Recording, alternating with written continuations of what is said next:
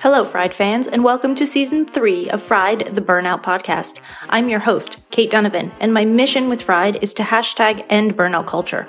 On this pod, we end burnout culture by sharing stories of people who have been through it all and lived to tell the tale, sharing expert tips from the best of the best in the burnout and stress management fields, and sharing hashtag straight from Kate episodes full of my own expertise plus actionable steps to help you end your own burnout cycle starting today. If you're feeling burnt out right now and need more personalized guidance, I'm here for you. In every episode, you'll find a link to book a free breakthrough burnout call. You can find it easily by heading to bit.ly forward slash call Kate or finding the link in the show notes. This free call helps us decide if one on one coaching is perfect for you. If it is, we'll get started. If it isn't, I might suggest one of my immediately available online courses, my book, The Bounce Back Ability Factor, or some sessions with a colleague who's better suited to exactly what you need right now. Also, if you happen to be in New York City, I'd love to see you as a patient. I'm a licensed acupuncturist with over 13 years of international experience, and right now my office is located in Midtown Manhattan. I focus on, you guessed it, burnout. I help your body build up a natural stress resilience to fight off all those pesky symptoms that come alongside burnout. You can find all the deets on that at katedonovanacupuncture.com. Hey, Fried fans, I have an amazing question that I'm going to answer today on the podcast from a fan on Instagram. This came a couple of weeks ago, and I wanted to take the time to answer it. And I'd love to give a shout out to Vitalita Health on Instagram for this great cue. She asked what to do when you find yourself in a burnout relapse. And when someone asks a question like this, I always kind of like to let it roll around in my head for a little while before I decide on an answer, because sometimes my initial response won't be the thing that I actually think is most impactful and most helpful. So after rolling this one around for a few weeks, what came up for me was this counter question Is it a burnout relapse, or have you been burnt out this whole time? When I wrote the Bounce Back Ability Factor, which you can snag on Amazon if you have not gotten it yet, I wrote that I burnt out two separate times in the book. Since writing it and releasing the book, I've realized that I didn't actually burn out two separate times. I was really weaving in and out of burnout for six or seven years. And there were times that I felt better, for sure. But there weren't too many times that I felt safe when I felt bad. When I say that, what I mean is, every time I felt bad or had a down day, I was nervous that it would last forever. I judged myself for feeling that way again. I thought about all the things I did to help myself and would get really discouraged that I was having a bad day in spite of all this self care and all these good things I was doing.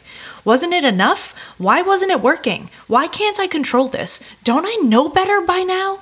These questions would plague me. So let's compare and contrast this with what happens now when I have a bad day, because bad days still happen. I'm human. Burnout recovery does not guarantee that you have hashtag all good days all the time. Now, when I have a bad day, I feel secure in my ability to get the care I need to get back to neutral within a decent amount of time. Sometimes that means some type of grooming self care, getting a fresh haircut, getting my nails done. I know that people poo poo on grooming self care. It's like they're saying it's not real self care. Sometimes, sometimes it is. Sometimes it means getting an acupuncture appointment or a Reiki appointment. Sometimes it means shutting down social media for a few days or getting into nature. Sometimes it means chatting with friends or visiting family. I trust myself. The major difference from when I was burnt out all the time to now being recovered from burnout is now when I have a bad day, I don't feel unsafe, bad, guilty, wrong, or inadequate. It's just information. A bad day is just information that my body, brain, spirit, life need some extra love and attention. And honestly, it doesn't even matter why. I don't need to figure it out. I don't need to dig into it. I get the signal and I respond. If you feel like you're relapsing, the question that I need you to ask yourself is Is this really a relapse, or have I been burnt out this whole time? If you feel like you truly recovered previously and you are actually having a relapse, the first thing you do is reach out for help. The best option is to put yourself in someone else's care as soon as possible. When you're burnt out, self healing is so much harder because not only is your cup empty, but it's also likely cracked. So you might find yourself doing all the things, but not getting the results you want. We've all heard that you can't pour from an empty cup. You also can't refill your own empty cup while it's cracked without outside help. That outside help could be therapy, Chinese medicine, acupuncture herbs, Reiki, coaching, somatic healing, RTT, which is rapid transformational therapy, hypnosis, massage, or any number of other techniques. Here's what is most important when choosing them. Number one, you want to do it. You feel good about choosing this thing to do. You've had some success with it in the past, or you've been curious about it for a long time, and you, you want to do it. That's really important. Number two is that there's another person in the room, even if it's a Zoom room to help to create a healing space. Other people's energy matters when you're healing from burnout. End of story. If you want to know more about people creating healing spaces and why this is so important, I highly recommend the book Energy Medicine by Jill Blakeway. I will put the link to that in the show notes. Number three, while it's happening, you are focused on it and nothing else. Right now, it can be hard to go places to get help with restrictions still in place in many cities and an inability to make in person appointments for a lot of things. But you can get assistance online. Just be sure that your Do Not Disturb is enabled and you're not checking Facebook during your healing time.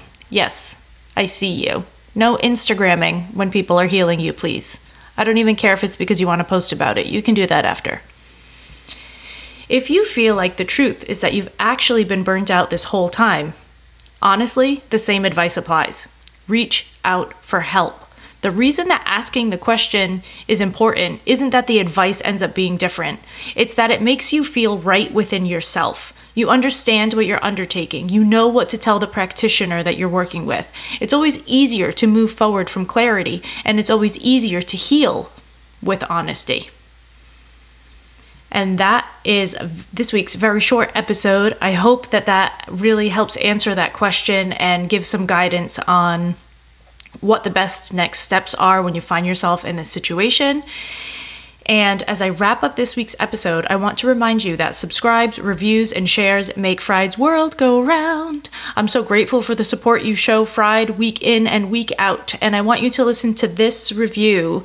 Uh, Camp Christie wrote, this podcast is the greatest gift. I'm in the throes of burnout and have just now really accepted it, and that it is physical, not just being tired and sick. Thank you. P.S. I listen to podcasts all the time, and this is the first written review I've given. It has impacted me that much. Listen, everybody, this is the kind of stuff that just keeps me going. I get lots of DMs and emails about how strongly you feel about this podcast. I love them so much. They make me so happy in review form. They're so helpful, not just to me, but to other people that may be searching for some relief from their burnout journey.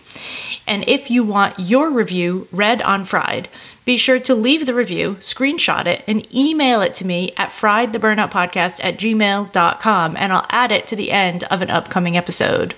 Until next time.